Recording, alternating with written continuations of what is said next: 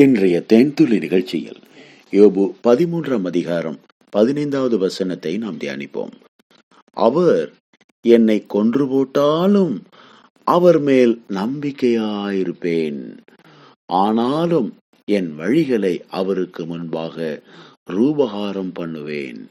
என காண்பானவர்களே யோபுவனுடைய வைராக்கியத்தை பாருங்கள்.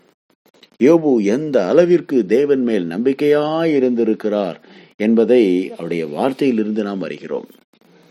ஒருவேளை அந்த நாட்களில் இப்படிப்பட்ட ஒரு வைராக்கியமும் வாஞ்சையும் இப்படிப்பட்ட ஒரு பெரிய நம்பிக்கையும் உடைய மனிதனாய் யோபு இருந்ததினாலே பிசாசு யோபுவை சூழ வளைத்து அவரை இப்போது எல்லாவற்றையும் இழந்து அவர் இங்கே தேவனுக்கு முன்பாக தனிமையாய் உட்கார்ந்திருக்கும்படி செய்திருக்கிறான். நீங்க கேட்கலாம். அப்படின்னா தேவனிடத்துல நெருங்கி நம்பிக்கையோட இருக்கிறவங்க சோதிக்கப்படுவாங்களா? பிரியமானவர்களே இந்த உலகத்தில் உங்களுக்கு உபத்திரவம் உண்டு. ஆகிலும் திடன் கொள்ளுங்கள். கருத்தை சொல்லுகிறார் நான் உலகத்தை ஜெயித்தேன். பிரியமானவர்களே நீதிமான் அவருடைய பிள்ளைகள் அப்பத்துக்கு இறந்து தெரிகிறது இல்லை என்று கர்த்தர் வாக்கு பண்ணியிருக்கிறார். நீதிமான் கைவிடப்படுகிறது இல்லை என்று கர்த்தர் வாக்கு பண்ணியிருக்கிறார். பிரியமானவர்களே கர்த்தரை நம்புகிற மனிதன் செழிப்பான் என்று வேதம் சொல்லுகிறது. நம்முடைய நம்பிக்கை இந்த உலகத்தின் மேல் இருக்கிறதா தேவன் மேல் இருக்கிறதா என்பதை ஒவ்வொரு நாளும் நாம் சோதிக்க வேண்டும். இந்த உலகத்திலே குறுகிய எத்தனையோ வழிகள் இருக்கிறது. ஆனால் தேவனுடைய இன்பமான அற்புதமான வழிகளை நாம் கண்டுபிடிக்கும்படி நம்மை தாழ்த்த வேண்டும். ஒருவேளை இந்த உலகத்திலே எத்தனையோ சிற்றின்பத்தின் வழிகள் இருக்கிறது.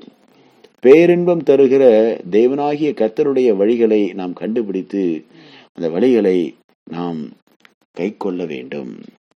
பிரியமானவர்களே அதுக்கெல்லாம் ஒரு நம்பிக்கை ஒரு பெரிய ஆழமான விசுவாசம் ஒரு பெரிய வைராக்கியம் நமக்கு தேவை பிரியமானவர்களே. அவரை கொன்று போட்டாலும் அவர் கர்த்தர் மேல் நம்பிக்கையாய் இருப்பேன் என்று வாக்கு பண்ணுகிறார். யார் இப்படி சொல்லுவாங்க? அந்த காலத்தில் இந்த பரிசுத்தவான்கள் எல்லாரும் இப்படித்தான் இருந்தார்கள். பெரிய நீரோ மன்னன் ஹிட்லர் போன்ற பெரிய அதிகாரிகள் ராஜாக்கள் அந்த நாட்களில் யூதர்களை அழிக்கும்படி திட்டம் பண்ணினார்கள். கொன்று குவித்தார்கள். அத்தனை பேரும் வைராக்கியமாக இருந்தார்கள். சிங்க கெபியிலே தூக்கி அவர்களை வீசி சிங்கங்கள் அவர்களை அடித்து கையும் காலையும் கிழித்து அவர்களை புசிப்பதை சுற்றிலும் இருந்து வேடிக்கை பார்த்து ரசிப்பார்கள். அந்த அளவிற்கு கொடூரமான நாட்களில் தேவனுடைய பிள்ளைகள் வைராக்கியமாக இருந்ததை நாம் பார்த்திருக்கிறோம். மட்டுமல்ல வேதத்திலும் கூட மிக அற்புதமான சாட்சிகள் அநேகமாய் இருக்கிறது. யோவான் பத்மு தீவிலே நாடு கடத்தப்பட்டார். அவர் நாடு கடத்தப்படுவதற்கு முன்னதாக அவருக்கு முதல் தண்டனை என்ன தெரியுமா? இயேசு கிறிஸ்துவை ஏற்றுக்கொண்டு இயேசு கிறிஸ்துவை அறிவித்ததற்காக அவர் கிடைத்த முதல் தண்டனை. கொதிக்கிற எண்ணெய் கொப்பரையில் அவரை தூக்கி வீசினார்கள். வெந்து சாகட்டும் அப்படின்னு. ஆனா அவர் அதுல நீச்சல் அடிச்சுக்கிட்டு இருந்தார். பிரியமானவர்களே உங்களுக்கு தெரியுமா? எண்ணெய் கொப்பரையிலே அவர் வெந்து சாகவில்லை. கர்த்தர் மேல் இருந்த நம்பிக்கையும் வைராக்கியமும் அவரை காப்பாற்றியது. அப்புறம் அந்த எண்ணெய் கொதிக்கிற எண்ணெய் கொப்பரையிலிருந்து அவரை மேல எடுத்தாங்க. பார்த்தா அவர் மேல வேகவே இல்லை. எண்ணெய் அங்க இருந்த நெருப்பு அவரை பாதிக்க முடியவில்லை. பரிசுத்தவான்களுடைய வைராக்கியம் அங்க தேவ பிரசன்னம் அவர்களோடு இருந்தவளை பாதுகாத்தது.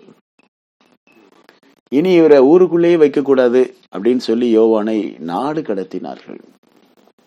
பத்மு என்கின்ற கடற்கரை தீவிலே அவரை கொண்டு போய் சிறை பண்ணினார்கள். தன்னுடைய மரண நாள் மட்டும் அவர் சிறையிலே தான் இருந்தார். கிட்டத்தட்ட தொண்ணூத்தெட்டு வயசு அவர் சிறையில் இருக்கும் போதெல்லாம் அப்போதான் அவர் வந்து வெளிப்படுத்தின விசேஷத்தை எழுதுகிறார். அவர் தேவனோடு கொண்டிருந்த உறவை யாராலும் முறிக்க முடியவில்லை. தேவன் மேல் வைத்திருந்த அந்த நம்பிக்கையை யாராலும் தகர்க்க முடியவில்லை. அவருக்குள்ள இருந்த ஒரு வைராக்கியத்தையும் வாஞ்சையும் யாரும் அவரை விட்டு எடுக்க முடியல. கொண்டு போய் பத்மு தீவுல தனிமையா சிறைச்சாலையில போட்டாலும் அங்கேயும் அவர் தேவனோடு தனிமையில் உறவாடுகிறார். ஜெபிக்கிறார். பற்பல தரிசனங்களை பார்க்கிறார். இனி இந்த உலகத்தின் முடிவு என்னமா இருக்கும் இயேசு கிறிஸ்து இரண்டாவது முறை வரும்போது என்ன நடக்கும்? பரலோகம் எப்படி இருக்கும்? அங்கே பரிசுத்தவான்களுடைய நிலை என்னவா இருக்கும் நரகம் எப்படி இருக்கும்? நரகத்திலே பிசாசு எப்படி வாதிக்கப்படுவான் என்பதை பற்றியெல்லாம் ஒரு பெரிய தெளிவான படத்தை நம் எல்லோருக்கும் அவர் தரிசனத்தின் மூலமாக எழுதி கொடுத்திருக்கிறார். அதுதான் வெளிப்படுத்தின விசேஷத்தும் விசேஷம் வேதத்தினுடைய கடைசி புத்தகம். நீங்கள் தயவுசெய்து வாசித்து பாருங்கள். பிரியமானவர்களே தேவனோடு நம்பிக்கையா இருந்த யோவானை தேவன் ஆசீர்வதித்து பாதுகாத்து தம்முடைய பரம தரிசனத்தை அவருக்கு கொடுத்து வெளிப்பாடுகளையும் வரங்களையும் கொடுத்து வல்லமையாக சுகத்தோடும் பலத்தோடும் ஆரோக்கியத்தோடும் அவரை வாழ வைத்தார். அதுக்கு பிறகு ராஜா கண்டுபிடிக்கிறார் இவரை இனிமே ஒன்றும் பண்ண முடியாதுன்னு சொல்லி ரிலீஸ் பண்றாங்க. அவர் நூறு வயதிற்கு மேலாக உயிரோடு இருந்து இயற்கை மரணம் எழுதினார். அவர் சாகிற வரைக்கும் ரோட்டில் விளையாடி கொண்டிருக்கிற சிறு பிள்ளைகளுக்கு கூட இயேசு உங்களை நேசிக்கிறார். என்று அவர் சொல்லுவார். அவர் தன்னுடைய நிருபங்கள் ஒன்று யோவான் ரெண்டு யோவான் மூன்று யோவான் யோவான் எழுதின சுவிசேஷம் இவைகள் எல்லாவற்றிலும் தேவன் எப்படிப்பட்டவராக இருக்கிறார்? தேவ குமாரனாகிய இயேசு கிறிஸ்துவை பற்றியும் தேவனுடைய அன்பை பற்றியும் அதிகமாக அவர் எழுதியிருப்பார். எனக்கு அன்பானவர்களே இதுதான் தேவன் மேற்கொண்டிருக்கிற நம்பிக்கை. நம்முடைய நம்பிக்கையை இந்த காலை வேளையிலே சற்று நாம் சிந்தித்து பார்ப்போம். தகப்பனே எங்களுக்கு இன்னும் ஆழமான நம்பிக்கையை தாரும்.